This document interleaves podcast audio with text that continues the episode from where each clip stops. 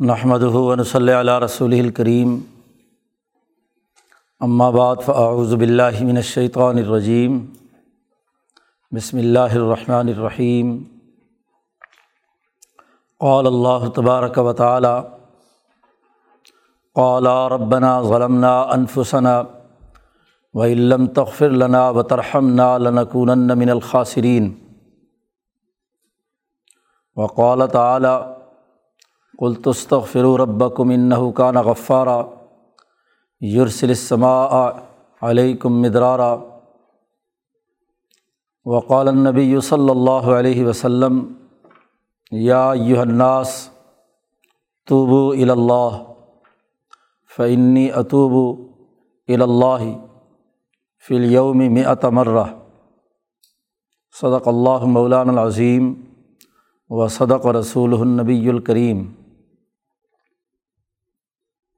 معزز دوستوں اذکار تربیت سے متعلق گفتگو چل رہی ہے۔ کل تیسرے کلمے کے حوالے سے ہم نے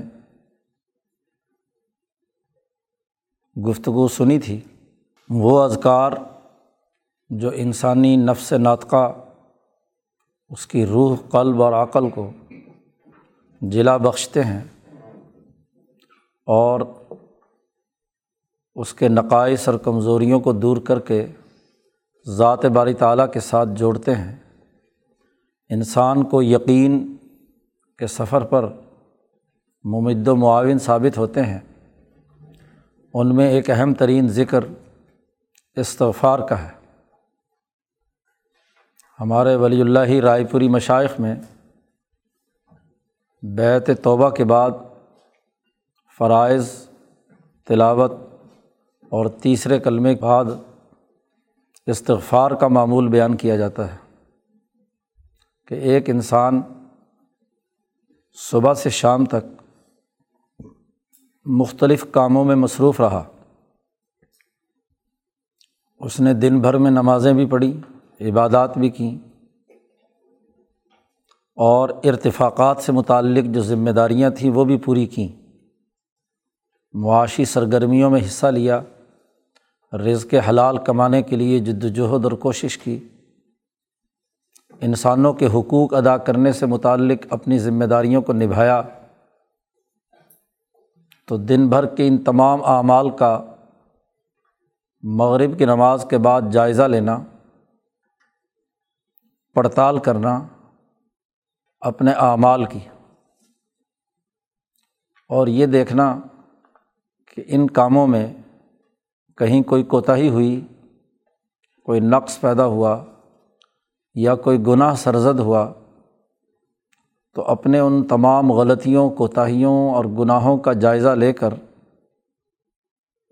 پوری ندامت، عجز و انکساری کے ساتھ توبہ کے جذبے سے اللہ تبارک و تعالیٰ کے حضور ایک سو مرتبہ کم از کم استغفار کی تصبیح پڑھنا ہے۔ ہمارے مشائق یہ بتاتے آئے ہیں کہ مغرب کی نماز کے بعد ندامت اور توبہ کے جذبے سے استغفر اللہ ربی من کل ضمب و اطوب علیہ ایک سو مرتبہ کم از کم پڑھا جائے اور اگر طبیعت میں مزید چاہت اور محبت ہو تو زیادہ اضافہ بھی کیا جا سکتا ہے، زیادہ پڑھا جا سکتا ہے۔ دو سو، تین سو، چار سو، جتنا بھی طبیعت چلے، تو استغفار انسان کو غلطیوں سے سیکھنے اور ترقیات کے راستے پر گامزن کرنے میں بڑا بنیادی کردار ادا کرتا ہے۔ نبی اکرم صلی اللہ علیہ وسلم نے لوگوں کی تعلیم و تربیت کے لیے جو اذکار بیان کیے ہیں، ان میں اس استغفار کا تذکرہ بھی ہے۔ خود نبی اکرم صلی اللہ علیہ وسلم نے اپنا معمول بیان کیا ہے کہ میں روزانہ سو مرتبہ اللہ سے توبہ کرتا ہوں، استغفار کرتا ہوں۔ دوسری روایت میں استغفار کا لفظ آیا ہے۔ یہ احادیث سہا ہے، مسلم شریف کی یہ روایت ہے۔ حضرت عبداللہ ابن عمر رضی اللہ تعالیٰ عنہما روایت کرتے ہیں۔ امبیا علیہم السلام کی بنیادی خصوصیت یہی ہے کہ وہ امت کی تعلیم و تربیت کے لیے بہت سے معمولات، اعمال اور وظائف سر انجام دیتے ہیں۔ استغفار حضرت آدم علیہ السلام سے لے کر حضور اقدس صلی اللہ علیہ وسلم تک تمام انبیاء اور ان کے حواریین کا طریقہ رہا ہے۔ بلکہ اگر یوں کہا جائے کہ انسانیت کی بنیادی خصوصیات میں سے ہے۔ انسان ہوتا ہی وہ ہے جو اپنی غلطیوں کو دور کرے اور درست راستے پر چلنے کے لیے پرعزم ہو۔ آئندہ کے لیے یہ ارادہ اور پختہ عزم قائم کرے کہ وہ اس غلطی کو دوبارہ نہیں دہرائے گا یا اس غلطی سے جو کچھ میں نے سبق حاصل کیا ہے، اس کے مطابق میں عمل ضرور کروں گا۔ اب آپ دیکھیے کہ حضرت آدم علیہ السلام جن سے سب سے پہلے غلطی ہوئی، قرآن حکیم نے جس کا تفصیلی واقعہ بیان کیا ہے کہ آدم علیہ السلام کو روکا گیا کہ لا تقربہ حاضی شجرا آدم اور حوا سے کہا گیا کہ تم اس درخت کے قریب بھی نہیں جاؤ گے۔ لیکن غلطی ہوئی، شیطانی وسوسے اور خیالات کے زیر اثر غفلت ہوئی ان سے، نسیان ہوا اور ان سے یہ غلطی سرزد ہوئی کہ ملکیت کے تقاضوں کو نظر انداز کیا اور جو بہیمیت کے تقاضے تھے اس کے زیر اثر انہوں نے اس غلطی کا ارتکاب کر لیا۔ قرآن حکیم نے ایک جگہ پر کہا ہے آسا آدم۔ آدم نے نافرمانی کی، ظاہری طور پر حکم کی نافرمانی کی۔ فغوا۔ اور وہ غوایت یعنی ایسے مرحلے میں داخل ہو گئے کہ جس میں ملکیت چھپ گئی اور بہیمیت غالب آ گئی۔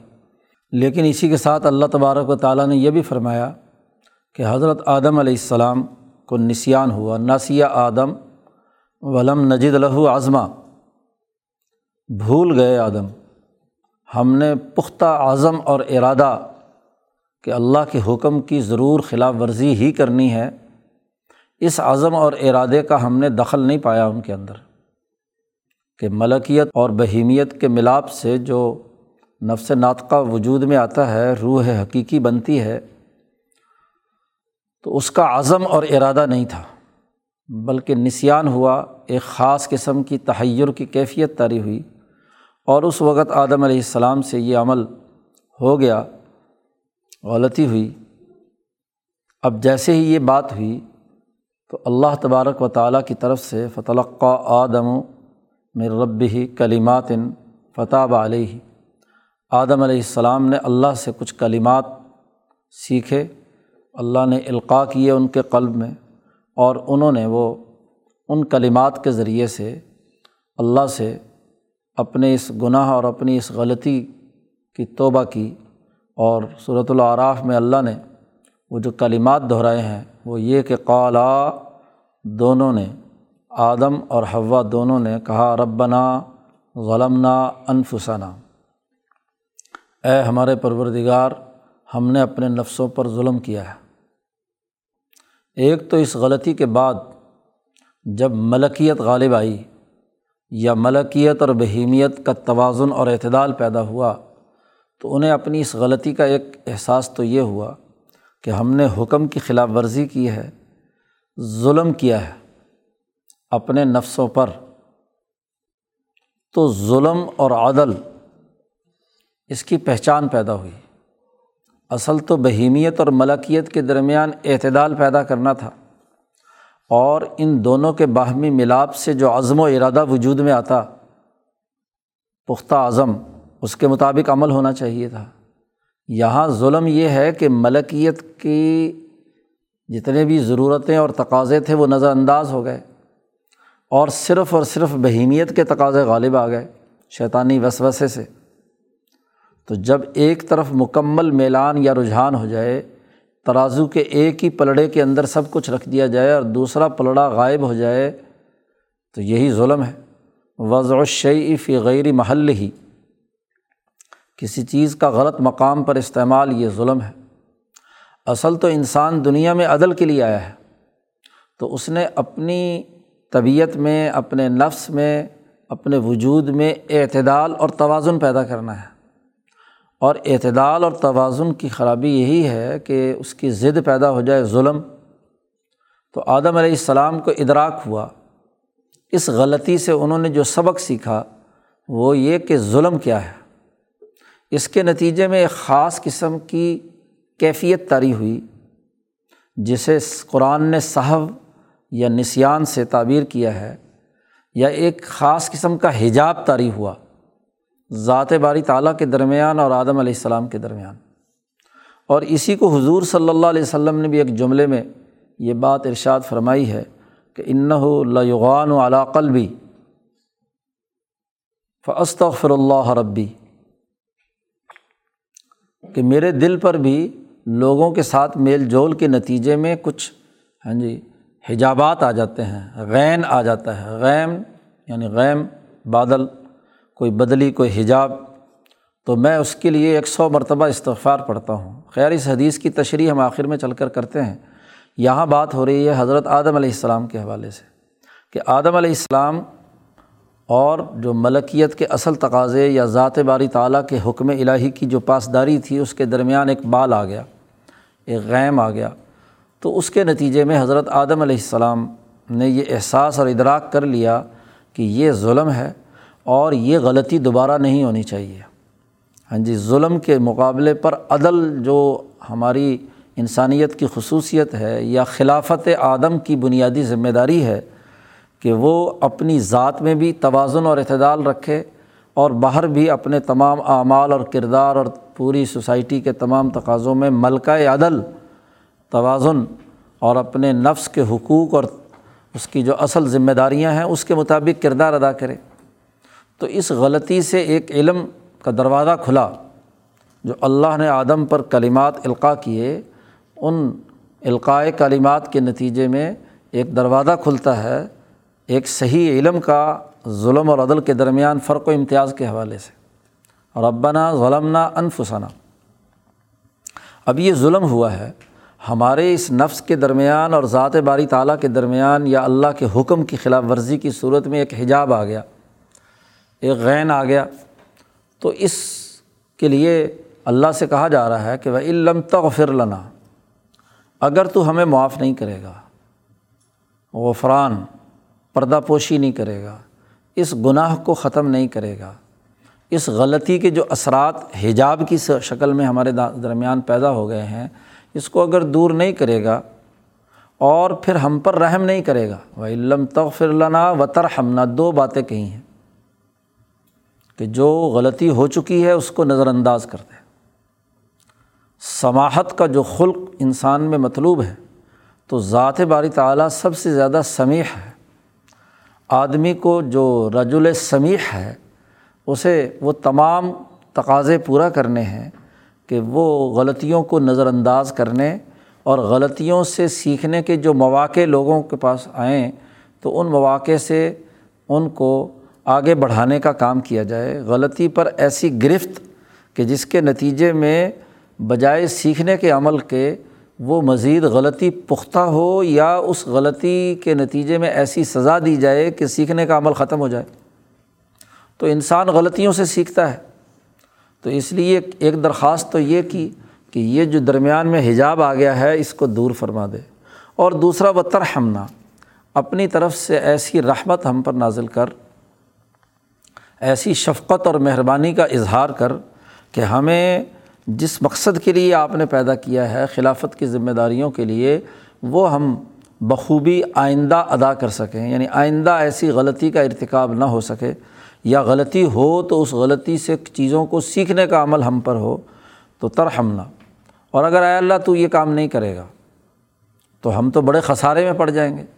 کیونکہ ہمارے دلوں کے درمیان اور ذات کے باری تعالیٰ کے درمیان اگر حجاب ہے یا کوئی غفلت کی وجہ سے ہاں جی کوئی ایسی پردہ غین یا غیم آ گیا ہے، تو یہ تو بڑی خرابی کی بات ہے۔ بھائی علم تغفر لنا و ترحمنا لنا کون من الخاصرین ہم ضرور بھی ضرور خسارے میں جائیں گے۔ تو آدم اور ہوا کے قلب پر جو کیفیت تاری ہوئی، وجدانی طور پر اور ذوق کے اعتبار سے یعنی انسانی جسم کے تمام، آدم اور ہوا کے جسم کے تمام اعضاء، تمام قوتیں قوائے عقلیہ، قوائے عملیہ، قوائے طبعیہ، تمام کی تمام، وہ ایک پیج پر آ کر پوری جسم پر ایک کیفیت تاری ہوئی، ایک معنویت تاری ہوئی۔ اب اس معنویت کو انہوں نے ان لفظوں میں بیان کیا۔ اللہ کے سامنے، اللہ نے ان کو یہ موقع دیا کہ جو شرمندگی، جو ندامت، جو توبہ کی کیفیت ان کے وجود پر تاری ہوئی ہے، اس کو وہ اللہ کے حضور میں لفظوں میں بیان کر سکیں۔ اسی کو اللہ نے کہا فتلقہ آدم مر رب ہی رب نے وہ جملے بیان کیے کہ ان جملوں کے ذریعے سے اپنی اس کیفیت کا اظہار کرو۔ ظاہر ہے کہ ابھی پہلا مرحلہ تھا، آدم کی تخلیق ہوئی ہے، تو جو کچھ سیکھنا سکھانے کا عمل ہے وہ ذات باری تعالیٰ سے ہے۔ تو قرآن پاک کہتا ہے، ہم نے سکھا دیا انہیں، آدم نے اپنے رب سے سیکھا اور سیکھ کر انہوں نے یہ جملے کہے۔ تو استغفار کا آغاز اسی واقعے سے ہو جاتا ہے۔ انسان اور شیطان میں یہی فرق ہے۔ شیطان سے بھی ایک غلطی ہوئی تھی۔ اللہ نے حکم دیا تھا، آدم کو سجدہ کرو۔ اس نے سجدہ کرنے سے انکار کر دیا۔ اب یہ بہت بڑی غلطی تھی اور اس کے نتیجے میں ذات باری تعالیٰ اور شیطان کے درمیان بہت بڑا حجاب پیدا ہو گیا۔ اب اس حجاب کے بعد اللہ نے پوچھا کہ تجھے کس نے منع کیا تھا کہ تو میرے حکم کی خلاف ورزی کرے؟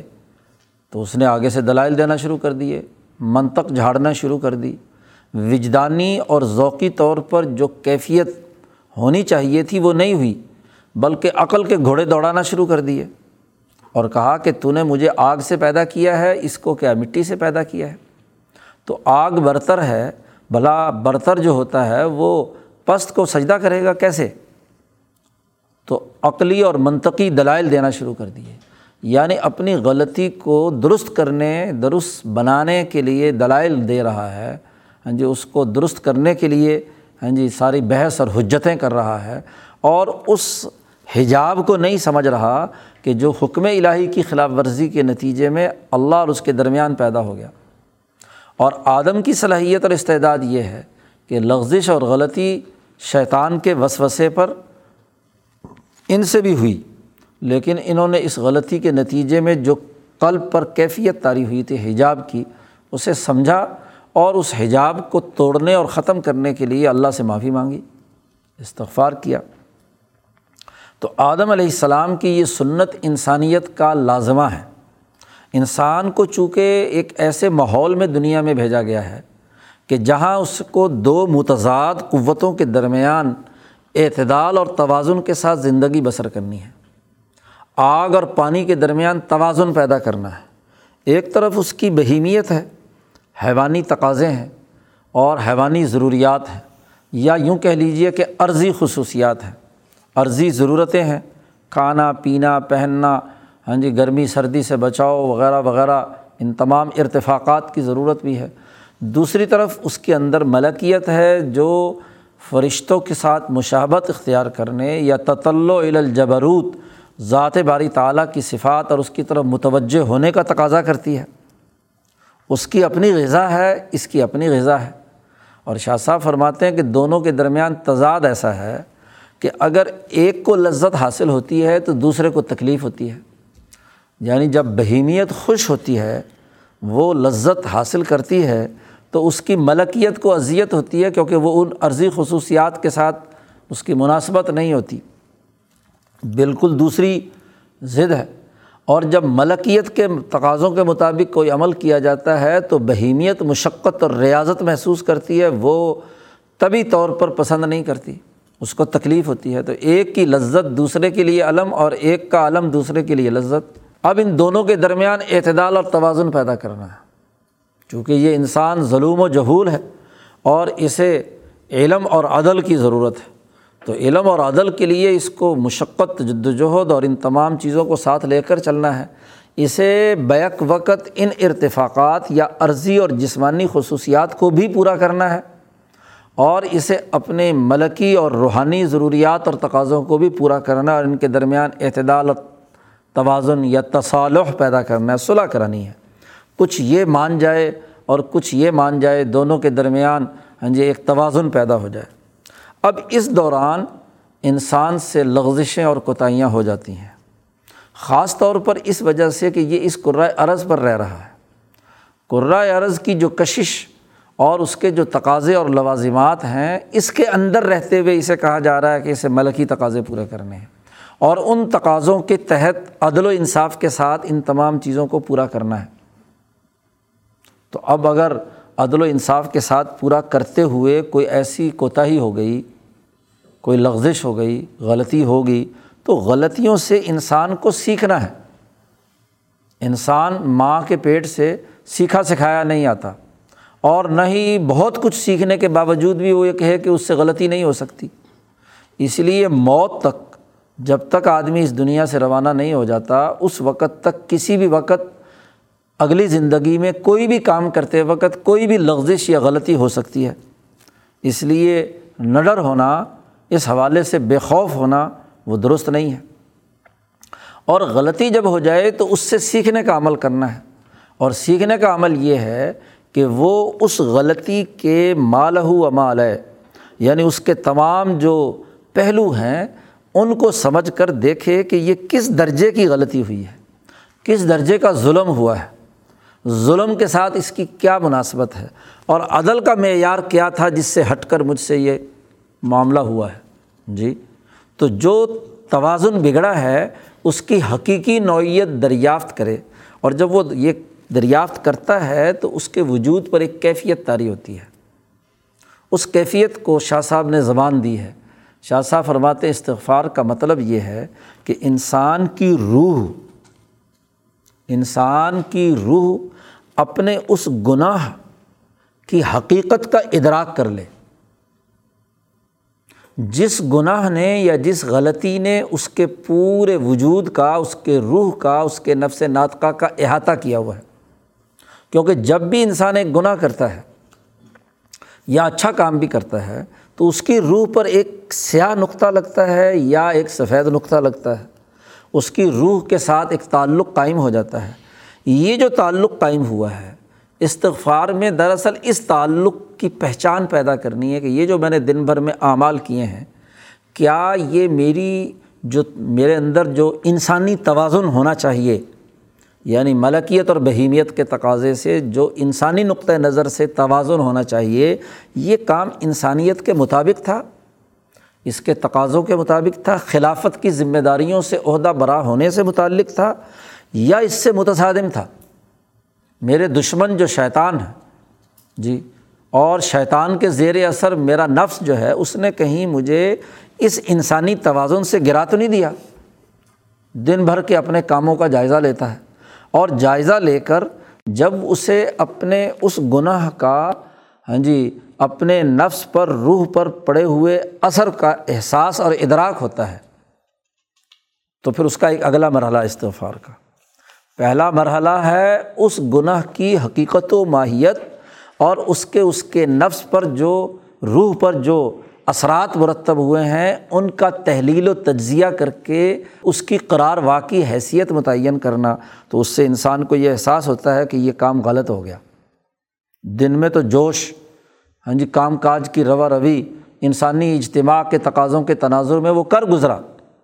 اب مغرب کے بعد یا شام کو جس وقت بھی تنہائی میں موقع ملے تو وہ اس جائزہ لے، اپنا محاسبہ کرے، احتساب کرے کہ کیا یہ جو دن بھر میں فلانا فلانا کام ہوا تھا، وہ واقعی انسانیت کے مطابق تھا۔ اور جو اللہ کے راستے کا مسافر ہے، یقین کے راستے پر چلنا چاہتا ہے، اس کو یہ محاسبہ ضرور کرنا چاہیے۔ کیونکہ وہ اپنے آپ کو سالق کہہ رہا ہے، وہ تربیت حاصل کرنا چاہتا ہے۔ وہ اللہ کے ساتھ تعلق کو مضبوط بنانا چاہتا ہے، وہ باشعور ہونا چاہتا ہے، تو اسے اپنے تمام اعمال کا شعوری طور پر تجزیہ کرنے کی ضرورت ہے کہ وہ اعمال جو دن بھر میں میں نے کیے ہیں، مالی سرگرمیاں کی ہیں، جسم سے کچھ حرکات و سکنات کی ہیں، ان کا انسانی معیار کے مطابق، عدل کے ملکے کے مطابق ان کی نوعیت کیا ہے؟ تو اگر وہ اس توازن سے ہٹی ہوئی ہے، تو ضرور ایک حجاب، ایک پردہ ایک غفلت یا یوں کہنا چاہیے دل کے اوپر ایک خاص قسم کا زنگ ہاں جی ایک غلاف اس گناہ کے نتیجے میں چڑھتا ہے۔ یا اور نہیں تو کم از کم سیاہ نقطہ تو ضرور لگتا ہے۔ اب دوسرا مرحلہ ہے اس کے بعد کہ وہ اس گناہ کی کیفیت کو جو اس کے قلب پر تاری ہوئی ہوئی ہے، اس کے وجود پر تاری ہوئی ہوئی ہے، اس کو جھٹکنا چاہتا ہے۔ اور جھٹکنے کے لیے اس کو ایک بہت ہی طاقتور ذات باری تعالیٰ کی جو قوت ہے، اس کے ساتھ اپنا تعلق جوڑنا ہے۔ اور اس کی شکلیں تین ہیں، شاہ صاحب نے بیان کیا۔ اس کی شکلیں تین ہیں۔ ایک تو یہ کہ اس کو یہ جو احساس ہوا ہے، اس احساس اور ادراک کا سبب، شاہ صاحب نے کہا اس کے کچھ اسباب ہوتے ہیں۔ ایک سبب اس کا عمل ہے۔ عام انسان نے کوئی نیکی کا عمل بھی دن میں کیا تھا۔ ہاں جی یا نیکی کے اعمال اس نے کیے ہوئے ہیں۔ اور اس کے ساتھ کچھ غلطیاں بھی ہو گئی ہیں۔ لغزش بھی ہو گئی ہے۔ دن بھر کا محاسبہ کیا۔ تو وہ جو عمل اچھا کیا ہے، اور وہ عمل ایسا تھا جو ذات باری تعلیٰ تک پہنچانے کا ذریعہ تھا۔ نماز پڑھی، عبادت کی ہاں جی اس نے دن بھر میں روزہ رکھا۔ یہ وہ عبادات ہیں جو انسان کی روح کو مالا اعلیٰ سے جوڑتے ہیں۔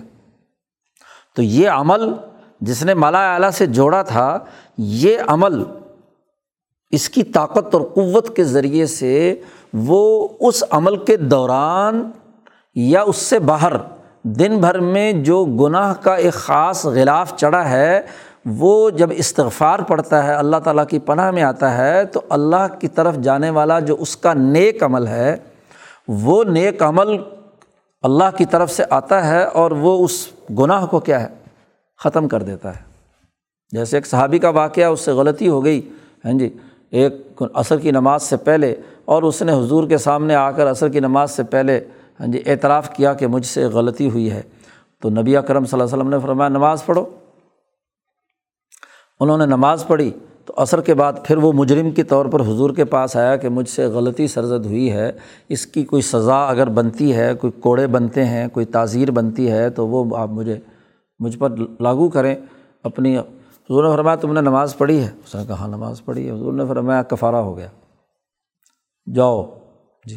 جو غلطی تم سے ہوئی ہے اس کا کفارہ ہو گیا اس نماز پڑھنے سے۔ تو یہ عمل کی نے آ کر وہ عمل جو مالا اعلیٰ کی طرف متوجہ تھا، اس نے ڈرتے ہاں جی اس کے اپنی غفلت کو دور کرنے کے نقطۂ نظر سے حضور صلی اللہ علیہ وسلم کے پیچھے ایک نماز کا عمل کیا، اس عمل نے کیا ہے؟ تو وہ عمل اسے ذات باری تعالیٰ کی طرف لے گیا اور اس کے نتیجے میں وہ جو غلاف تھا، وہ جو ضم گناہ کا اثر تھا، وہ کیا ہے؟ دور ہو گیا۔ بسا اوقات یہ گناہ جھٹکنے کا دوسرا دائرہ یہ ہوتا ہے انسان چونکہ تین طرح کے ہیں، شاہ صاحب اپنی تمام گفتگو، نماز، روزہ وغیرہ میں بھی چار کا ویسے تو ذکر کرتے ہیں، چوتھا تو بالکل ہی جس کی روح مسخ ہو چکی ہے، اس کا تو معاملہ ہی الگ ہے۔ تو تین طرح کے باقی آدمی بچتے ہیں۔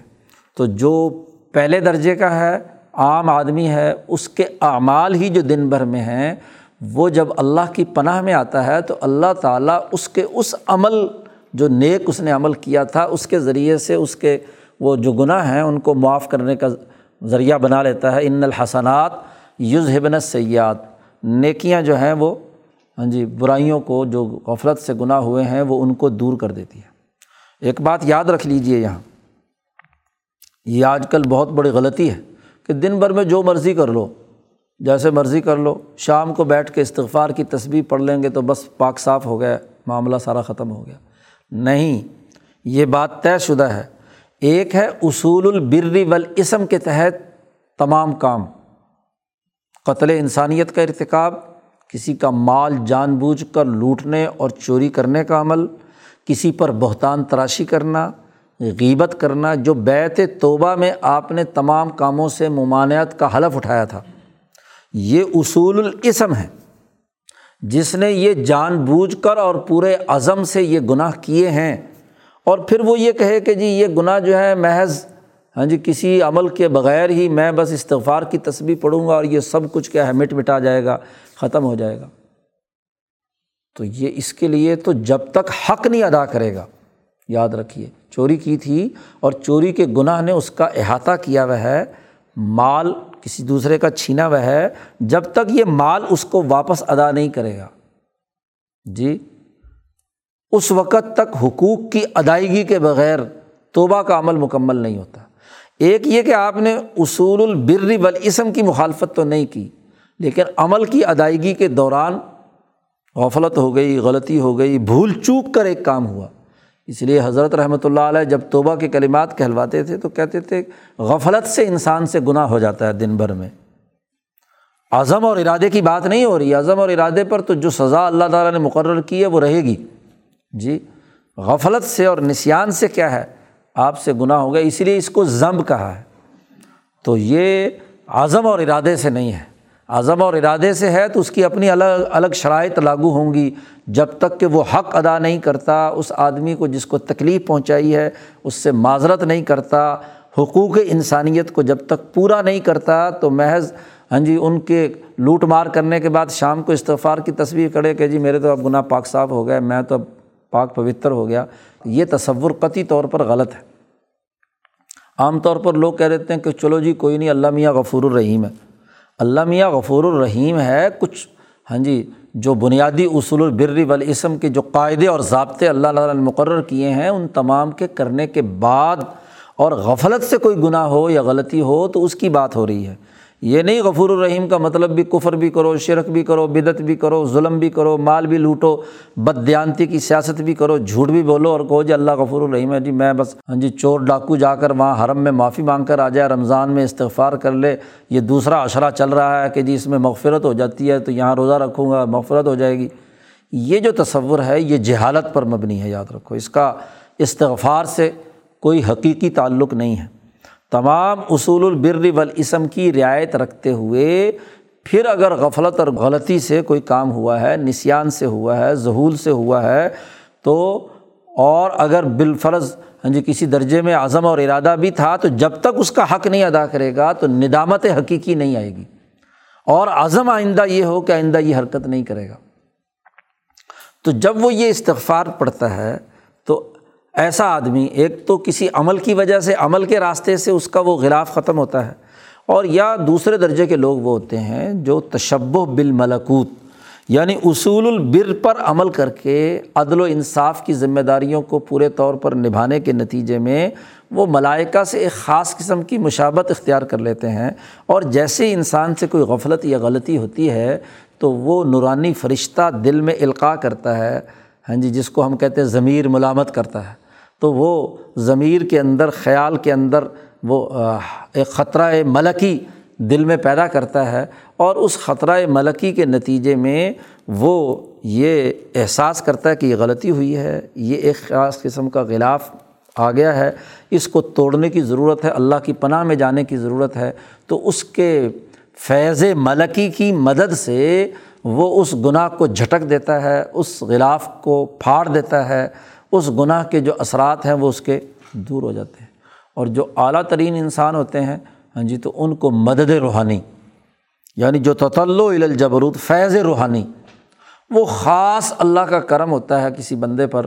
اور اللہ تبارک و تعالیٰ کی طرف سے خطرہ حقانی آتا ہے اور وہ اس کو تنبی کرتا ہے کہ دیکھو تم سے یہ غفلت سرزد ہوئی ہے۔ تم سے یہ گناہ سرزد ہوا ہے، تم سے یہ کوتاہی ہوئی ہے اور اس کوتاہی کو دور کرنے کے لیے، اس غلطی کو درست کرنے کے لیے تمہیں کیا ہے؟ اللہ کے حضور میں معافی مانگنی ہے۔ تو ان تینوں میں سے کسی ایک، نہ کسی ایک سبب کے ذریعے سے اس کے اس گناہ کا جو اثر اس پر آ رہا ہے، اس کو وہ دور کر دیا جاتا ہے، ختم کر دیا جاتا ہے۔ یہ استغفار امبیا علیہم السلام کی اور الاظم انسانوں کی خصوصیت رہی ہے۔ یہ استغفار آدم علیہ السلام نے بھی مانگا۔ آدم کے بعد آدم ثانی نو علیہ السلام ہے۔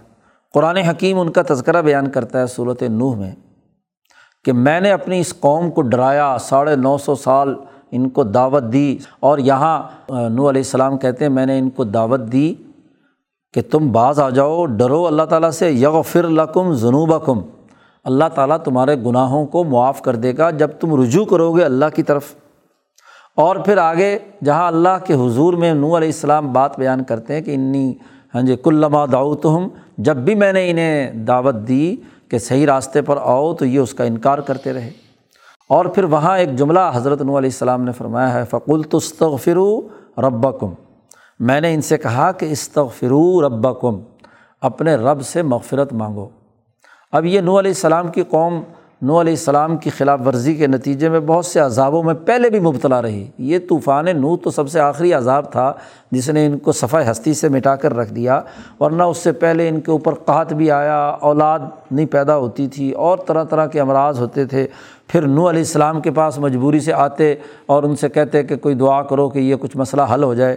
تو وہاں حضرت نو علیہ السلام نے کہا کہ دیکھو، اگر تم استغفار کرو گے تو استغفار کے فوائد گنوائیں۔ کیا کہ استغفر ربکم انہو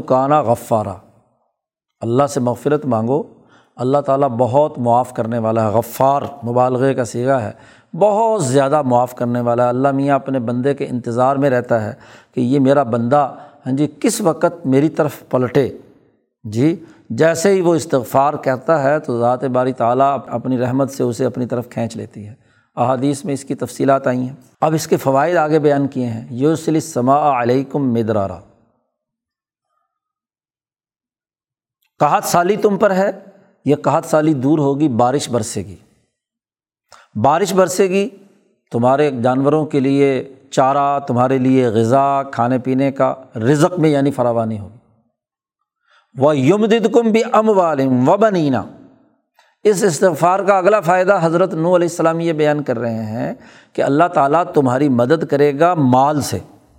ظاہر بارش برسے گی، فصلیں ہوں گی ہاں جی کاشتکاری بڑھے گی، زراعت، تجارت ترقی کرے گی تو مال آئے گا۔ تو استغفار کا پہلا عمل یہ ہے کہ اللہ کی رحمت نازل ہوتی ہے۔ رحمت بارش کی شکل میں بھی، ارتفاقات کی ضروریات کے لیے بھی۔ استغفار کے نتیجے میں انسان کی روح پر بھی اللہ کی طرف سے رحمت کی بارشیں نازل ہوتی ہیں۔ روح کی ترقیات کی بارشیں بھی ہوتی ہیں۔ اور پھر یہاں نو علیہ السلام نے چونکہ ان کی حیوانیت بہت قوی تھی نو علیہ السلام کی قوم کی، تو اس لیے ان کو مال کی زیادہ پڑی رہتی تھی، اولاد کی فکر زیادہ رہتی تھی۔ ویسے بھی یہ آدم ثانی ہیں۔ ہاں جی حضرت نو علیہ السلام اور یہاں ابھی آدمیت کی جو سب سے بڑی خواہش تھی کہ زیادہ سے زیادہ اولاد پیدا پکڑ کے زمین میں پھیلائی جائے۔ جی تو ان کو کہا گیا کہ تم استغفار کرو گے تو تمہاری بنین لڑکے کہا ہے، لڑکے پیدا ہونا۔ یعنی جب استغفار کی کثرت ہوتی ہے تو لڑکا پیدا ہوتا ہے۔ اور اگر استغفار نہ ہو تو پھر کیا ہے؟ لڑکیاں پیدا ہوتی ہیں۔ اور ان کے نتیجے میں تمہارے منہ کالے سیاہ ہو جاتے ہیں۔ تم ان کو، عورتوں کو اور لڑکیوں کی طرف تم توجہ نہیں کرتے اور اپنے لیے عیب سمجھتے ہو۔ تو ان کو اس نو علیہ السلام کی قوم سے کہا کہ دیکھو، اس استغفار کے نتیجے میں ایک تو بارش برستی ہے۔ مدرارا مسلسل بارشیں جس کے نتیجے میں فصلیں اگتی ہیں۔ دوسرا یم کم بے ام والم تمہارے لیے مالوں کی مدد کی جائے گی، رزق کی فراوانی ہوگی، مال زیادہ ہوگا۔ معاشی طاقت اور قوت پیدا ہوتی ہے۔ مال کسی ریاست اور کسی سوسائٹی کی ترقی کے لیے ریڑھ کی ہڈی کی حیثیت رکھتا ہے۔ انسانی معاشرے کی ترقی کے لیے مالی طاقت کا ہونا ضروری ہے۔ اور سیاسی طاقت پیدا ہوتی ہے افرادی قوت سے۔ و بنینا کیونکہ ریاست کے دفاع کے لیے مرد کردار ادا کرتے ہیں۔ فوجی طاقت اور قوت، عسکری قوت، سیاسی طاقت اور قوت میں بنیاد اولاد کی ہوتی ہے۔ تو اولاد سے بھی تمہیں مدد دے گا۔ سیاسی طاقت بھی دے گا، معاشی طاقت بھی دے گا۔ استغفار کے فوائد بیان کیے جا رہے ہیں۔ اور تمہیں معاف بھی کر دے گا۔ صحیح سیدھے راستے پر چلو گے۔ تو قرآن حکیم نے استغفار کے فوائد بیان کیے ہیں اور گزشتہ انبیاء کا کوئی واقعہ قرآن بیان کرے اور اس پر کوئی تردید نہ ہو تو وہ اس امت کے لیے بھی قانون اور ضابطہ ہوتا ہے۔ اس لیے ہمارے مشائق جب استغفار کی تصویر کی تلقین کرتے ہیں تو فرماتے ہیں اس میں کہ رزق میں فراوانی ہوگی، گھر میں خیر و برکت آئے گی، مال اور اولاد میں ترقی ہوتی ہے، جب آدمی یہ استغفار کا وظیفہ کرتا ہے تو یہ قرآن کی اسی آیت سے ہی اخذ کیا ہوا ہے کہ جب وہ صدق دل سے اللہ کے حضور میں جاتا ہے، حجاب دور ہوتا ہے، اللہ سے تعلق قائم ہوتا ہے، تو اللہ کی طرف سے جو رحمت آتی ہے، جیسے آدم نے بھی مغفرت کے بعد اللہ سے کہا، ہم پر رحم فرما۔ رحمت کا نتیجہ یہ ہے کہ سیاسی طاقت افرادی قوت سے اور معاشی طاقت مال کی طاقت اور فراوانی سے۔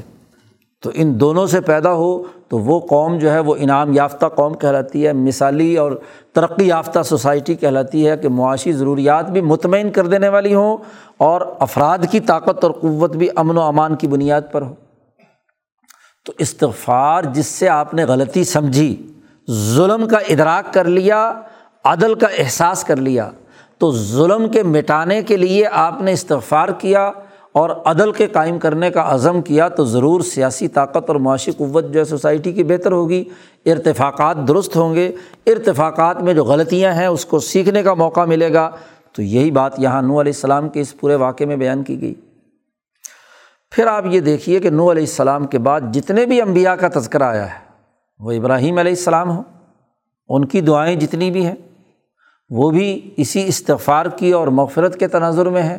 حضرت یوسف علیہ السلام، حضرت یونس علیہ السلام جی لا الہ الا انت سبحانہ کا انی کنت من ظالمین غفلت ہو گئی، ایک جگہ لغزش ہو گئی، اس لغزش پر اللہ کے سامنے گر گڑا کر دعا مانگتے اور اللہ پاک نے اس کا بدلہ دیا کہ مچھلی کے پیٹ میں سے نکال کر باہر لا کر دوبارہ ہاں جی زندگی بخشی اور تمام انعامات دیے۔ تو استغفار کے نتیجے میں ہاں جی کتنا بڑا انعام یونس علیہ السلام کے ساتھ ہوا۔ موسا علیہ السلام کے ساتھ معاملہ یہ ہوا، وہ جان، وہ جو قبتی ہے جس پر مکہ مارا اور اس کو مار دیا، تو وہاں بھی فوری طور پر موسا علیہ السلام کو جب یہ احساس ہوا کہ آج کے دن میں ایک بہت بڑی غلطی ہوئی کہ جی ٹھیک ہے، اس کو سزا دینی چاہیے تھی کیونکہ وہ ایک آدمی پر ظلم کر رہا تھا، لیکن سزا کا یہ مطلب نہیں کہ بندہ ہی مار دیا جائے۔ تو وہاں بھی ظلم تو نفسی فغفر علی فغفر اللہ۔ ہاں جی میں نے بڑا ظلم کیا ہے اللہ مجھے معاف کر دے۔ ہاں جی وہ جو ایک ضم یا گناہ سرزد ہوا اور اس کے نتیجے میں ایک حجاب طاری ہوا، اس حجاب کو، اس غین کو دور کرنے کے لیے موسا علیہ السلام نے فوری طور پر اللہ کے حضور گر گڑا کر دعا کی۔ اور جیسے ہی موسا علیہ السلام نے یہ دعا کی تو اللہ پاک کہتے ہیں فغفر اللہ اللہ تعالیٰ نے معاف کر دیا۔ پردہ پوشی کی۔ وہاں سیکھنے کا موقع مل گیا۔ احساس اور ادراک ہوا کہ انسانیت کیا ہے۔ اور انسانی وجود کا تحفظ ضروری ہے، نہ یہ کہ انسانوں کو قتل کرنے کے درپے ہو جائے۔ تو موسا علیہ السلام نے اپنی اس غلطی سے، اپنی اس کوتاہی سے چیزوں کو سیکھا اور فوری طور پر استغفار کیا، مغفرت مانگی اللہ سے اور ادراک کر کے اس کو دور کرنے کی جد وجہد کوشش کی۔ امبیا علیہم السلام کا طریقۂ کار رہا ہے۔ آپ دیکھیے کہ باقی امبیا علیہم السلام جو اپنے اپنے اقوام کی طرف مبوس ہوئے ہیں، ان کی یہ حالت ہے۔ امام الانبیاء حضرت محمد مصطفیٰ صلی اللہ علیہ وسلم فرماتے ہیں، مسلم شریف کی یہ روایت ہے کہ میرے دل پر غین آ جاتا ہے۔ جی لغان و علاقل بھی اور اس غین کو دور کرنے کے لیے فستغفر اللہ ربی۔ میں اپنے رب سے مغفرت مانگتا ہوں، استغفار کرتا ہوں ایک دن میں سو مرتبہ۔ فعنی اطوب الا فل یومی میاتا مرہ سو مرتبہ۔ خود نبی اکرم صلی اللہ علیہ وسلم فرماتے ہیں۔ اسی طرح قرآن میں آیا ہنا فتح نالا کا فتح مبینہ وہاں بھی نبی اکرم صلی اللہ علیہ وسلم کے بارے میں کیا کہا؟ لیغفر اللہ ما تقدم من ضمبی کا و ما تاخرا آپ کے جو پہلے اور بعد کے کوئی ضمب یا گناہ ہیں، تاکہ اللہ پاک آپ کو معاف کر دے، اس فتح مکہ کے نتیجے میں ہم نے کیا ہے؟ سب اگلی پچھلی کوتاہیاں جو ہیں وہ معاف کر دی۔ اب یہاں مفسرین بڑے حیران ہیں کہ امبیا تو معصوم ہوتے ہیں، اور خاص طور پر خود نبی اکرم صلی اللہ علیہ وسلم جو امام الانبیاء ہیں، عصمت کے بہت اعلیٰ درجے اور مقام پر فائز ہیں۔ تو آپ کے ایسے غنگنا کون سے ہیں جن کو قرآن کہتا ہے، لیغفر اللہ ما تقدم امن ضمبی کا وما تاخر؟ یا اس حدیث میں کہا گیا ہے کہ میرے دل پر ایک پردہ آ جاتا ہے، غین آ جاتا ہے، ایک حجاب آ جاتا ہے۔ تو اس حجاب کو دور کرنے کے لیے میں سو دفعہ استغفار کرتا ہوں۔ حضرت الامام شاہ ولی اللہ دہلوی نے اس کا بڑا جامع اور نپت اللہ ہاں جی پر حکمت جواب عنایت فرمایا ہے۔ جی جو کسی ہاں جی محدث یا مفصر کے یہاں ہمیں نظر نہیں آیا، جو امام شاہ ولی اللہ نے اس کی حقیقت واضح کی ہے۔ امام شاہ ولی اللہ فرماتے ہیں کہ اصل بات کیا ہے؟ کہ نبی اکرم صلی اللہ علیہ وسلم کا قلب ہر وقت تطل الجبروت یعنی توجہ بارگاہ الہی میں ہر وقت مشغول رہتا تھا۔ اللہ یزال السان رتبم من ذکر اللہ۔ آپ کی زبان اللہ کے ذکر سے تر رہتی تھی۔ آپ کی اصل کیفیت کہ آپ کی ملکیت اور بہیمیت دونوں اور آپ کا نفس ناطقہ تطل الجبروت کی حالت میں ہے۔ طبی طور پر آپ یہی پسند کرتے ہیں۔ لیکن معاملہ کیا ہے؟ اللہ نے نبی کو حکم دیا کہ وصبر نفس کا معلزین یدعون رب ہم بالغداتی ولاشی ولا تعدعینہ کان ہوں اے نبی، اپنے نفس کو جمائے رکھیے ان لوگوں کے ساتھ جو اپنے رب کو پکارتے ہیں صبح اور شام اور اپنی نگاہوں کو ان سے ہٹائیے مت۔ تو نبی اکرم صلی اللہ علیہ وسلم اللہ کے اس حکم کی وجہ سے دنیا میں اپنی توجہات، اپنے ارادے اور عزائم، اپنی قلبی تعلق، وہ اپنی جماعت کی تعلیم و تربیت جماعتی طاقت کو مضبوط بنانے کے لیے ان کے اندر رہنا۔ جبکہ ان کے قلوب کا حال یا ان کے اعمال کا حال کیا ہے، وہ نبی اکرم صلی اللہ علیہ وسلم کے مقابلے میں بہت کم درجے کا ہے۔ ان سے ہر طرح کے اعمال صادر ہوتے ہیں اور وہاں واسطہ پڑتا ہے کافروں سے بھی، منافقوں سے بھی اور پھر مسلمانوں کے ہاں جی کمزور طبقات سے بھی اور اگرچہ اعلیٰ لوگ بھی ہیں ابو بکر صدیق، عمر فاروق، تمام لوگ۔ تو اجتماع کی تعلیم و تربیت کے لیے اجتماع کے اندر رہنا پڑتا ہے۔ اور یہ اللہ نے رسول کو حکم دیا ہے صلی اللہ علیہ وسلم کو کہ وس بر نفس کا آپ کی اصل طبیعت کے تو خلاف بات ہے۔ آپ تو خلوت کے نتیجے میں ذات باری تعالیٰ کی ذات میں مشغول رہنے کو زیادہ پسند کرتے ہیں۔ عرش الٰہی کے ساتھ آپ کا تعلق ہر وقت یہ آپ کی طبیعت اور فطرت ثانیہ ہے۔ لیکن آپ کو حکم دیا جاتا ہے کہ اونچا جانے کے بجائے آپ کو نیچے اس دنیا میں رہ کر،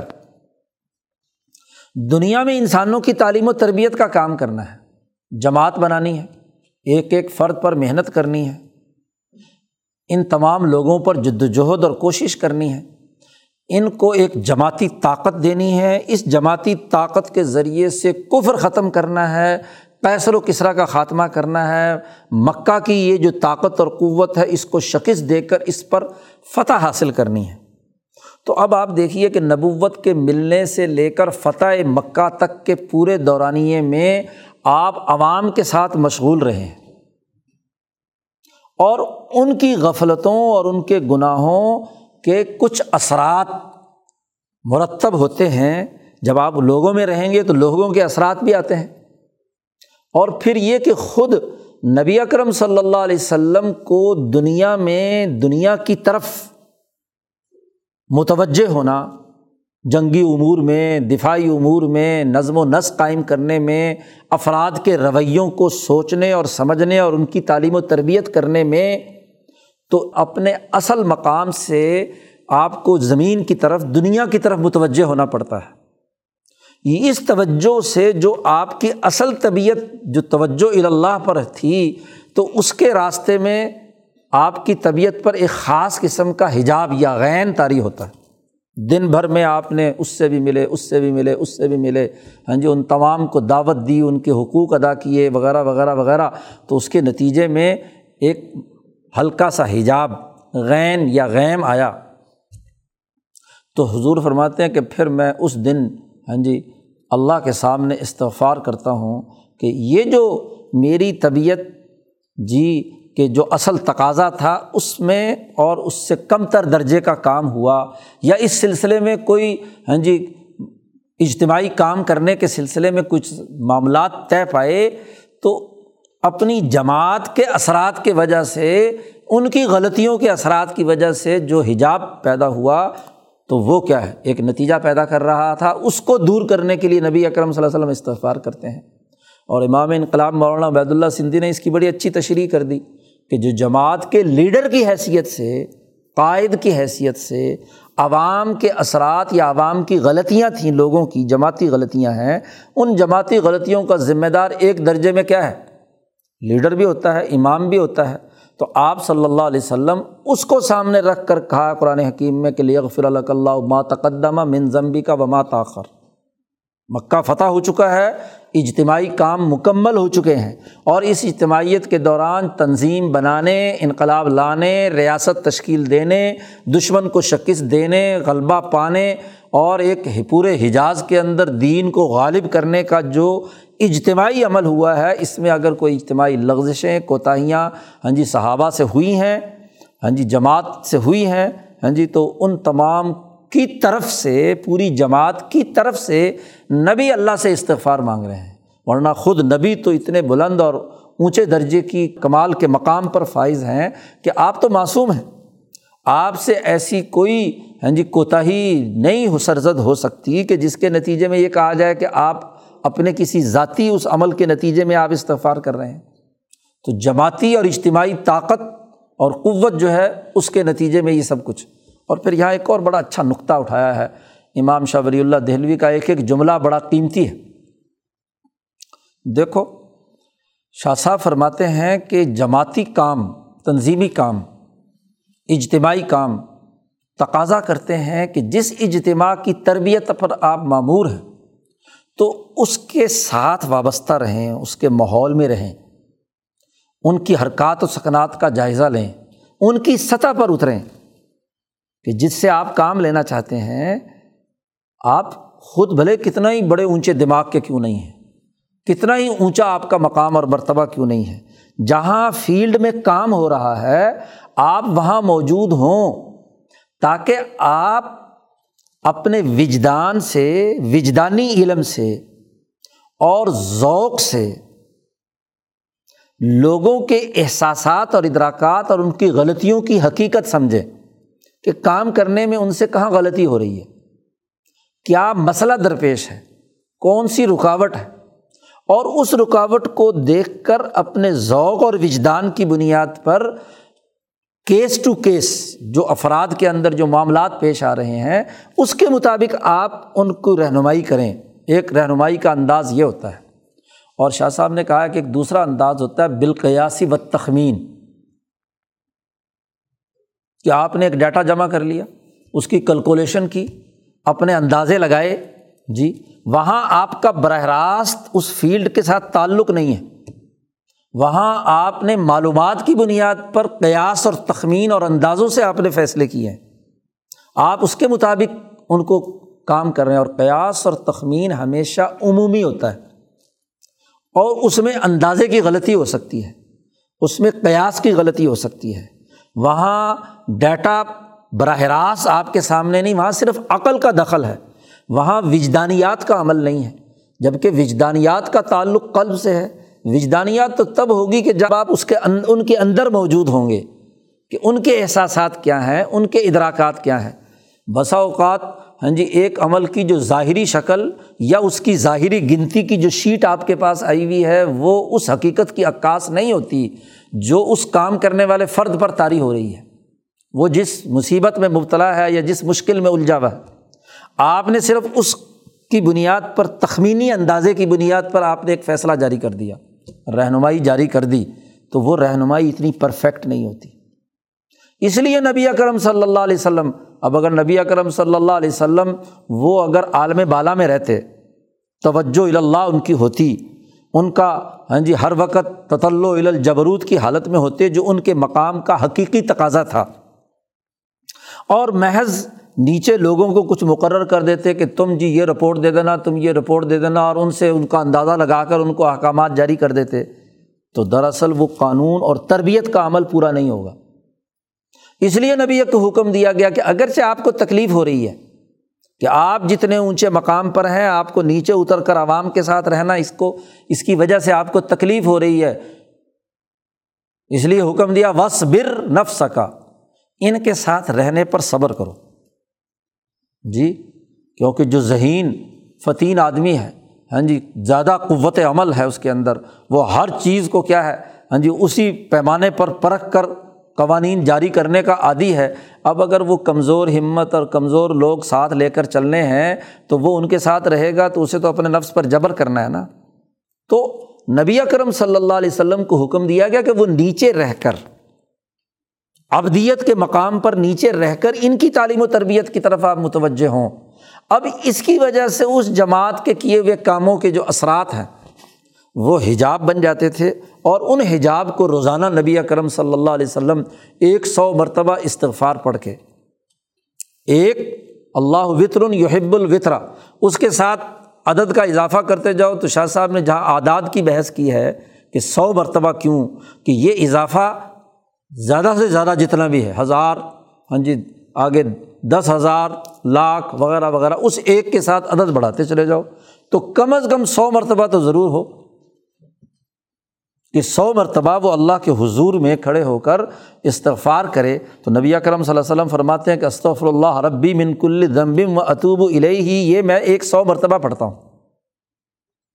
تو یہ امبیا علیہم السلام کا کام ہے اور اس کا تعلق اجتماعی اور جماعتی غلطیوں کا احساس و ادراک سے خاص طور پر ہے، کیونکہ حضرت محمد مصطفیٰ صلی اللہ علیہ وسلم کی جو دنیا میں بیست ہوئی ہے، وہ ارتفاق رابع کے درجے کا بین الاقوامی حکمرانی کا نظام قائم کرنا ہے لیو ذرا الدین کلی۔ تو دن بھر ایک آدمی نے جو اجتماعی کام کیے خرید و فروخت کی، لین دین کیا، بیوی بچوں کے ساتھ معاملات کیے ہاں جی محلے والوں سے کیے، جماعت جو طاقت اور قوت انقلاب کے لیے بنائی ان کے ساتھ رہے ہاں جی ریاست ہے تو قومی نظام یا بین الاقوامی نظام اس کے فیصلے کیے، یہ سارے امور ہیں جو اسے عوامی فلاح و بہبود کے، انسانیت کے نفع کے ہیں، وہ سر انجام دینے ہیں۔ ان میں اگر کہیں لغزش، کوتاہی، غلطی یا کہیں کوئی ایسی چیز داخل ہو گئی تو اسے شام کو محاسبہ کرنا ہے۔ کہ میرے آج کے کیے ہوئے کاموں میں کتنے صحیح ہیں، کہاں غلطی ہوئی اور اس غلطی سے آئندہ سیکھ کر اس غلطی کو دوبارہ نہیں دہرانا۔ تو پوری ندامت، پورے توبہ، پورے عزم و ارادے سے ہاں جی اس غلطی کے جو برے اثرات ہیں، ان کو دور کرنے کی فکر پیدا کرنا یہ استغفار ہے۔ تو جو آدمی بیت توبہ کرتا ہے، چاروں فرائض سر انجام دیتا ہے تلاوت قرآن حکیم کی تمام جو علوم ہیں، ان کو متوجہ ہو کر تلاوت پورے طریقے سے کرتا ہے۔ اور دن بھر کے تمام کام علم العبادات اور علم الارتفاقات کے تناظر میں کرتا ہے۔ اپنی اجتماعی ذمہ داریاں، اجتماعی ذمہ داریوں کو سر انجام دیتا ہے۔ تو اب شام کو بیٹھ کر اپنا محاسبہ کرے رات کو کہ مجھ سے ان میں کہاں کہاں کوتاہی یا غفلت یا کمزوری ہوئی یا کون سا کام زیادہ بہتر طریقے سے کیا جا سکتا تھا، لیکن اس میں فلانی کوتاہی ہو گئی یا میری کسی سستی کاہلی یا یا میری کسی کمزوری کی وجہ سے کیا ہے؟ ہاں جی نتائج ویسے نہیں آئے تو اس سے اللہ کے حضور میں معافی مانگ کر یہ عزم کرنا کہ آئندہ دن کے لیے میں جب اٹھوں گا تو یہ میں ان غلطیوں کو نہیں دہراؤں گا۔ میں اللہ کے ساتھ اپنے تعلق کو مضبوط بنانے کے لیے اللہ نے جو مجھ پر ذمہ داری عائد کی ہے، اس ذمہ داری کو زیادہ بہتر طریقے سے نبھانے کے لیے میں کردار ادا کروں گا۔ اس عزم اور ارادے سے وہ یہ کام کرے۔ یہ استغفار اپنی طاقت اور قوت کو مضبوط بنانے کے لیے ہے۔ اپنے فیصلوں کو ہر روز جائزہ لے کر مضبوط بنانے کے لیے ہے۔ یہ استفار کا یہ مطلب نہیں ہے کہ آدمی کو توڑنے کے لیے ہے، آدمی کو ذلیل کرنے کے لیے ہے۔ ندامت اور توبہ کا مقصد تو اس کے شعور کو بلند کرنا ہے۔ اپنی غلطیوں کا تحلیل و تجزیہ کرنا ہے۔ اپنے آپ کو زیادہ مضبوطی کے ساتھ اگلے دور کے لیے پرعزم بنانا ہے۔ اس کو زیادہ اجتماعیت پسند بننا ہے۔ جب نبی کو یہ حکم دیا گیا صلی اللہ علیہ وسلم کہ آپ اپنی جماعت کے ساتھ رہیں تو اور کون سا لیڈر، صحابہ یا تعبین یا اولیاء اللہ میں سے ہے جو کہے کہ جی میں ان سے علیحدہ رہوں گا؟ یہ کچھ صوفیہ کے مزاج ہیں کہ وہ تنہائی پسند ہوتے ہیں اور تنہائی میں ذکر، اذکار اور اپنے، تو وہ کچھ طبیعتیں ہیں۔ لیکن ولایت نبوت کا تقاضا یہ ہے کہ ایک انسان جی انجمن میں رہتے ہوئے خلوت الہی کے مزے چکھے، خلوت در انجمن۔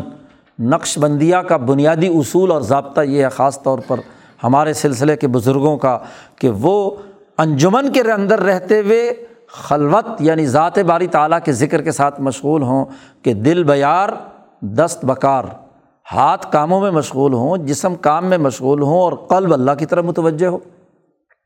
تو جب اس توجہ کے ساتھ وہ اپنی اجتماعی زندگی سر انجام دیتا ہے تو اس میں ایک مضبوطی پیدا ہوتی ہے، اعتماد پیدا ہوتا ہے۔ طاقت اور قوت آتی ہے۔ یہ طاقت اور قوت کو مضبوط بنانے کے لیے ہے۔ استغفار گناہوں کے نام پر ندامت یا رونے پیٹنے کا ایسا ماحول کہ جس سے آپ کی عمل کی قوت فنا ہو جائے۔ یہ استغفار نہیں ہے۔ استغفار تو عمل کی قوت کو مضبوط بناتا ہے۔ اس لیے جب استغفار سے فارغ ہوتا ہے تو یم دلکم تمہارے لیے اموال بھی اضافہ ہوگا۔ جب آپ بہتر بغیر کسی غلطی کے اگلے دن اچھے فیصلے کریں گے۔ اچھا کام کریں گے، تو اس کے نتیجے میں آپ کو مالی طاقت بھی ملے گی، آپ کی سیاسی طاقت بھی مضبوط ہوگی، آپ کی اجتماعی قوت بھی مضبوط ہوگی۔ تو استغفار کے نتیجے میں تو ایک نیا جوش عمل، ایک ہمت، ایک جرت اپنی غلطیوں سے سیکھنے اور اپنی غلطیوں کا ادراک کر کے جائزہ لے کر اس کو تصحیح کرنے کی ہمت اور جرت پیدا ہوتی ہے۔ اس میں یہ حوصلہ ہوتا ہے کہ اپنے کاموں کی غلطیوں کو قبول کر کے اس کا ہاں جی، سامنا کرنے کی حیثیت ہے۔ زوال پذیر معاشروں کی ایک بڑی خرابی یہ ہے کہ غلطیاں کرتے ہیں اور پھر غلطیوں کو درست بنانے کے لیے کوشش کرتے ہیں، ان میں یہ ضرورت نہیں ہوتی کہ وہ اپنی غلطی کو غلطی کے طور پر تسلیم کر لیں۔ تو یہ کس بات کی مولی ہے جو اپنے آپ کو صوفی قرار دے رہا ہے کہ مجھ سے کبھی غلطی نہیں ہوگی؟ یہ آج کا مسلمان کی سب سے بڑی خامی یہ ہے کہ یہ اپنی غلطیوں کا اعتراف نہیں کرتا۔ اسی کو حضرت اقدس شاہ عبد القادر صاحب رائے پوری رحمۃ اللہ علیہ نے فرمایا کہ آج کا مسلمان کی سب سے بڑی کوتاہی یہ ہے کہ وہ غلطیوں سے نہیں سیکھتا، غلطیوں کو نہیں مانتا، بلکہ غلطی کرنے کے بعد غلطی کی تعویل در تعویل کرتا جاتا ہے۔ جھوٹ پہ جھوٹ بولنا پڑتا ہے۔ ایک غلط کام کیا ہے، اس کو درست ثابت کرنے کے لیے ہاں جی آگے مزید غلطیاں دہراتا ہے۔ حضرت نے فرمایا کہ اس دور میں یورپین قوموں کی ترقی کا بنیادی سبب کیا ہے؟ کہ ان سے غلطی ہوتی ہے تو وہ کمیشن بٹھاتے ہیں، تجزیہ کرتے ہیں۔ اور جو غلطی ہوتی ہے، اس غلطی کو غلطی کے طور پر تسلیم کرتے ہیں۔ اور جس نے بڑی غلطی کی ہے، اس کو اس کی سزا بھی دی جاتی ہے۔ تو یہ پورا عمل ان کے معاشرے کی ترقی کا ذریعہ بنتا ہے۔ یہ جو امبیا کا اسوا تھا، جو مسلمانوں کا طریقہ تھا، آج ہم نے وہ چھوڑ دیا۔ کہ غلطی پر غلطی کرتے ہیں اور پھر ان غلطیوں کو ماننے کے بجائے غلطی کو درست کرنے کے لیے استغفار کا جو اثر اور نتیجہ ہونا چاہیے وہ کرنے کے بجائے ہم ان غلطیوں کی تعویل کرنا شروع کر دیتے ہیں کہ جو کوئی نہیں جی ہمارا مسلمان ہی ہے نا، مسلمان نے غلطی کی ہے تو اس کو تو نظر انداز کرو۔ ہاں اگر ہندو غلطی کرے، عیسائی غلطی کرے، یہودی غلطی کرے تو فوراً چڑھ دوڑو اس پر۔ یہی وہ غلط تصور ہے جس سے قومیں زوال سے دو چار ہوتی ہیں۔ آج بڑی عجیب بات ہے کہ ارب ڈیڑھ ارب کی مسلمان آبادی اور اس رمضان کے مہینے میں ہر ٹی وی چینل سے، ہر ممبر سے استغفار استغفار کی تصبیحات بیان کی جا رہی ہیں اور کہا جا رہا ہے کہ یہ مغفرت کا مہینہ ہے۔ لیکن اس مغفرت یا اس استغفار کا اثر کیا اپنی غلطیوں کے اعتراف اور ان غلطیوں کے اعتراف کے بعد ان کو درست کرنے کے کسی عزم سے وابستہ ہے؟ یا محض حلق سے اوپر استغفر اللہ ربی، استغفر اللہ ربی، استغفر اللہ ربی کی گردان ہے اور قلب کے اوپر ندامت کا کوئی اثر نہیں ہے؟ تعین تو کرو کہ تمہاری غلطی کون سی ہوئی ہے؟ وظیفے آج بتلائے جا رہے ہیں، لا الہ الا انت سبحانہ کا انی کن تو من ظالمین کہ ہم ظالم ہیں، ہمیں معاف کر دے اللہ میاں، یہ جو وبا آئی ہوئی ہے، اس کے وظیفے بتلائے جا رہے ہیں۔ پہلے ظلم کا تو تعین کرو کہ تم نے ظلم کون سا کیا ہے؟ کون سے اجتماعی مظالم پچھلے سو، ڈیڑھ سو، دو سو سال میں تم نے کیے ہیں؟ فیصلہ کرو اس کا۔ کون سی غلطیاں کی ہیں؟ کس سامراج کے اعلی کار اور ایجنٹ رہے ہو؟ کس کے لیے کردار ادا کیا ہے؟ کم تولنے، کم ناپنے، بد اخلاقی کا مظاہرہ کرنے ہاں جی ڈسپلن توڑنے، انسانی حقوق کو پامال کرنے، قتل و غارت گری کرنے کے تمام کام کرنے کے بعد رمضان کے مہینے میں آ گئے استغفار کی تصویر پڑھ کر کہتے ہیں کہ جی ہمیں معاف کر دے گا۔ یاد رکھیے، جتنی حدیثوں میں یہ استغفار کا تذکرہ کیا ہے کہ اللہ میاں ہاں جی جتنے مرضی گناہ ہو وہ معاف کر دیتا ہے۔ وہ تبھی ہیں جب اصول البری والاسم کہ اصول کے مطابق بر کے جو بنیادی تقاضے ہیں، بنیادی سسٹم ہے، وہ درست قائم کیا ہو۔ اور اگر اسم بنیادی طور پر کیا ہوا، اس کی بنیاد پر سسٹم موجود ہے اور اس کی وہ اعلی کاری کا کردار ادا کر رہے ہیں اور پھر کہیں کہ اس کی موجودگی اور اس کو بدلنے، اس کے خلاف انقلاب برپا کرنے کے عمل کیے بغیر ہی جد وجہد اور نظریاتی جد وجہد اور کردار ادا کرنے کے بغیر ہی صرف استغفار پڑھنے سے سارے گناہ معاف ہو جائیں گے۔ یہ غلط تصور ہے۔ استغفار کا تعلق وہ ندامت ہے جو انسان کو اپنی غلطی کا صحیح احساس دلوائے اور آئندہ وہ عزم کرے کہ کل کو یہ غلطی میں نے نہیں کرنی۔ پھر وہ استغفار ایک نتیجہ پیدا کرتا ہے۔ اس کے ذریعے سے غفلت کے پردے چاک ہوتے ہیں۔ اس کے ذریعے سے شعور پیدا ہوتا ہے۔ طاقت اور قوت پیدا ہوتی ہے۔ غلطیوں سے سیکھنے کا موقع ملتا ہے۔ نئے عزم اور ارادے کے ساتھ عدل قائم کرنے کے لیے، علم کو پھیلانے کے لیے ایسا انسان کردار ادا کرتا ہے۔ اجتماعیت کے تقاضوں کو پورا کرتا ہے۔ اس کے لیے جد وجہد اور کوشش کرتا ہے۔ تب ایک نتیجہ نکلتا ہے۔ تو یہ جو ظلم اور زیادتی کا ماحول ہے، اس میں استغفار تب نتیجہ پیدا کرے گا کہ جب تک وہ برات کا اعلان نہ کرے۔ اس غلط سسٹم سے، اس غلط نظام سے غلطیاں پیدا کرنے والے اس بد اخلاقی کے نظام سے جب تک برات کا اعلان نہیں کرتا اور پھر وہ کہے کہ صرف حلق سے اوپر اوپر رسمی طور پر ہاں جی زبانی ہاں جی لقا جس کو شاہ صاحب نے کہا ہے کہ زبانی لقا جو ہے وہ دہرا رہا ہے، تو اس کا اثر کیا پیدا ہوگا؟ تو آج ہمیں استغفار پورے عزم اور ارادے کے ساتھ کرنا ہے، تربیت کے تقاضوں کے تناظر میں کرنا ہے، غلطیوں سے سیکھنے کے تناظر میں کرنا ہے تو ضرور اس مہینے کا یہ اشرا ہاں جی ہمارے لیے مغفرت کا باعث ہوگا۔ اللہ تعالیٰ ہمیں صدق دل کے ساتھ اپنی غلطیوں کو سمجھنے اور غلطیوں سے برات کا اعلان کر کے اللہ کے ساتھ اپنے آپ کو جوڑنے کی ہمیں توفیق عطا فرمائے، اجتماعی طاقت اور قوت پیدا کرنے اور انبیاء کے طریقے کے مطابق کردار ادا کرنے کی توفیق عطا فرمائے۔ و آخر داوانہ الحمد للہ رب العالمین۔ اللہ وسلم